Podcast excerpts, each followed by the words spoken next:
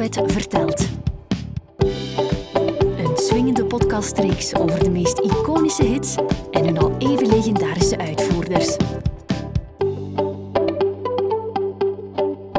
Vandaag begin ik met een overlijdensbericht. Donderdag de 13 augustus 2020 overleden in Sint Antonius Soersel Luc Lotigiers, de vader van Helmut Lotti. Zijn leven was, zo staat in zijn overlijdensbrief, zijn kinderen, familie en vrienden, de grootste vis vangen, de hoogste toon zingen, mensen helpen via zijn mediumschap en de mensen verwennen met zijn kookkunst. Paul Lotigiers werd 73. Hij liep een tijdje al zingend parallel met zoon Helmoet, want toen Lotti met de opname van zijn eerste singles begon, was pa ook aan het optreden, al een tijdje. Eerst met zijn eigen orkest, later solo. In de vorige bijdrage hoorde je al dat Helmoet dol was op muziek en op school regelmatig etaleerde dat hij kon zingen. Daar moest een vervolg aan gebreid worden. Dat kon niet anders. Op zijn twaalfde gaat Helmoet wat noteleer volgen. Fietsen is iets wat hij ook graag doet en het liefst van al op een echte racefiets. Hij droomde op zijn vijftiende van een carrière als profwielrenner. Daar kon je geld mee verdienen. Zingen was meer iets wat hij tussendoor deed, louter voor de fun en de ontspanning. Maar Helmut ontdekt snel dat hij een controlefreak is, die niet genoeg guts heeft om een supersnelle sprint in te zetten en door de bochten te scheuren. Hij is en blijft een voorzichtig, aftastend ventje en dat speelt hem uiteindelijk parten in zijn korte wielrennerscarrière. Hij laat die droom varen, gelukkig maar, anders was hij nooit die succesvolle zanger van nu geworden. Dan gaat hij zich maar concentreren op het betere zangwerk. Op zijn vijftiende wacht Helmoet zich gedurende een maand of drie aan een muzikale opleiding. Dan haakt hij af omdat hij het niet boeiend genoeg vindt, iets waarover hij later zijn spijt zal uiten, omdat hij nooit een instrument heeft leren bespelen om zichzelf te kunnen begeleiden. Maar zijn moeder blijft in hem geloven en ze blijft hem aanmoedigen. Er waren dus preselecties, dat stond in de krant, dat je je kon inschrijven voor de Belgische, pre Belgische preselecties uh, voor de Nederlandse Soundmix Show. Wat was daar de reden voor? De reden was dat ze in Nederland heel goed wisten dat er veel Belgen naar de Soundmix Show keken. En toen was VTM er nog niet. Dus uh, de culturele totale splitsing was nog geen feit. En uh, ze wilden dus een Belg in elke aflevering. Ja, mijn moeder die, die vond dat ik moest meedoen. Maar ik was in elke Soundmix-wedstrijd waar ik aan deelnam zo te velden, want door Huisman was het eigenlijk gewoon een rage geworden en werd er in elke feesttent gesoundmixed. Er waren toen nog geen Vlaamse zangers, behalve Wiltura, Paul en Willy Sommers.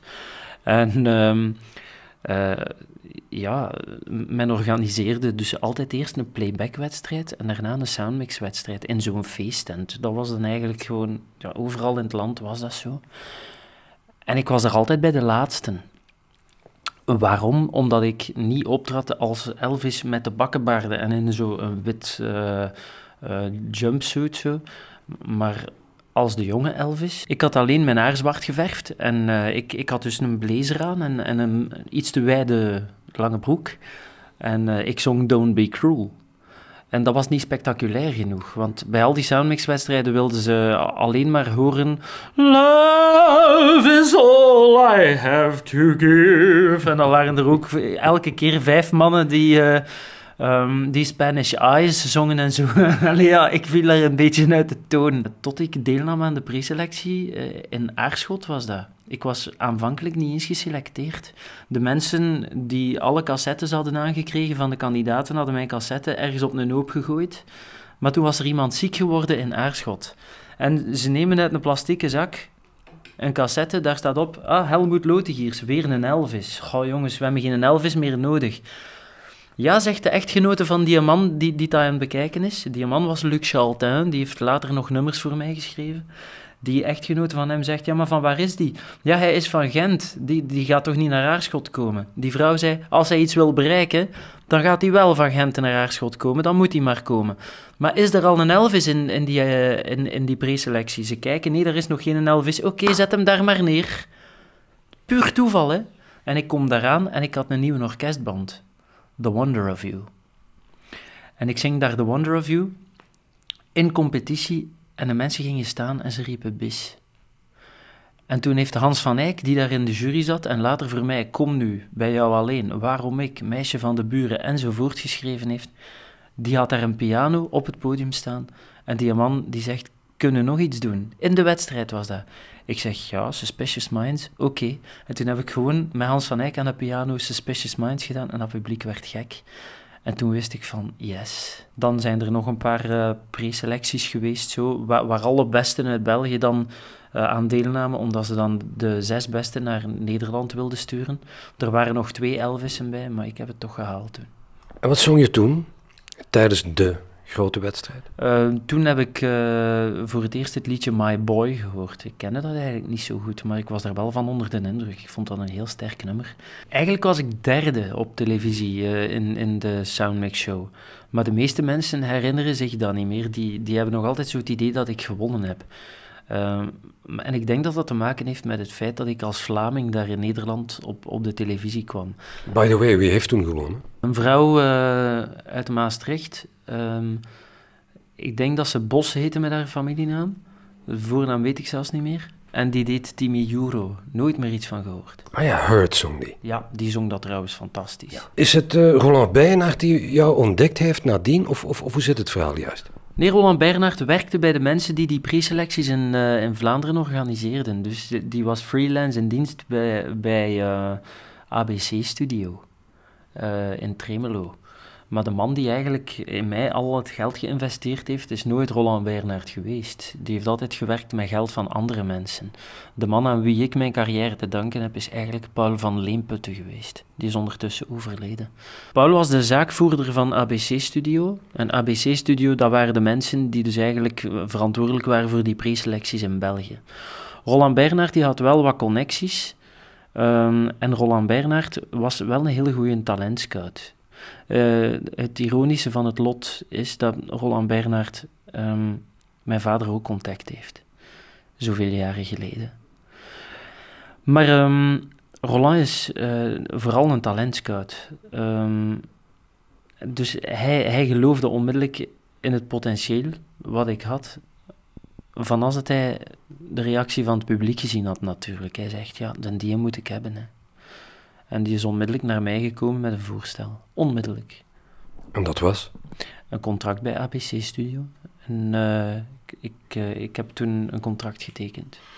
Ik heb, dat eigenlijk, ik heb daar niet bij nagedacht. Ik heb dat heel snel gedaan. Ik dacht, ik grijp deze kans met beide handen. Voor hetzelfde geld was dat helemaal fout gegaan. Hè. En hebben die dan meteen met jou een plaat gemaakt? Uh, Luc Chaltin, dus die man die mijn cassette eruit had gevist, die had een hoop liedjes geschreven.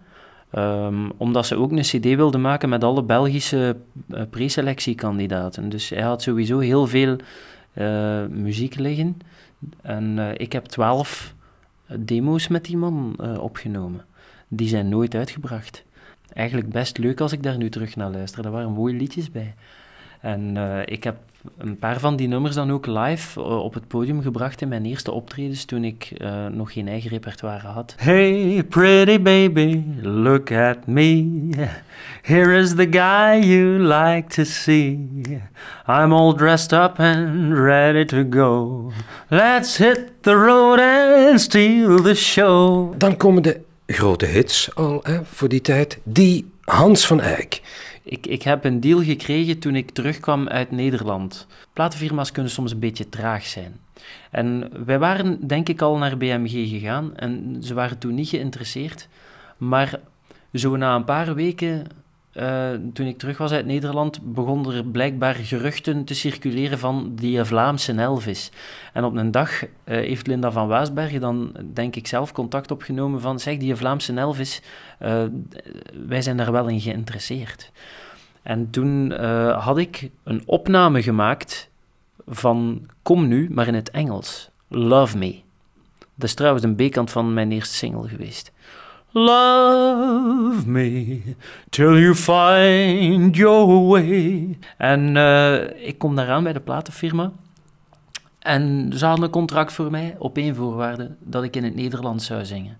Wegens de start van Tien om te zien en zo. Ik, ik stond daar eigenlijk gewoon op het juiste moment, op de juiste plaats ik, ik heb zoveel geluk gehad. Alles viel eigenlijk als de, de puzzel viel perfect in elkaar. En dan die Hans van Eyck, dat, eh, heb je die tijdens een van die shows ontmoet en gaf hij jou die nummers? Of?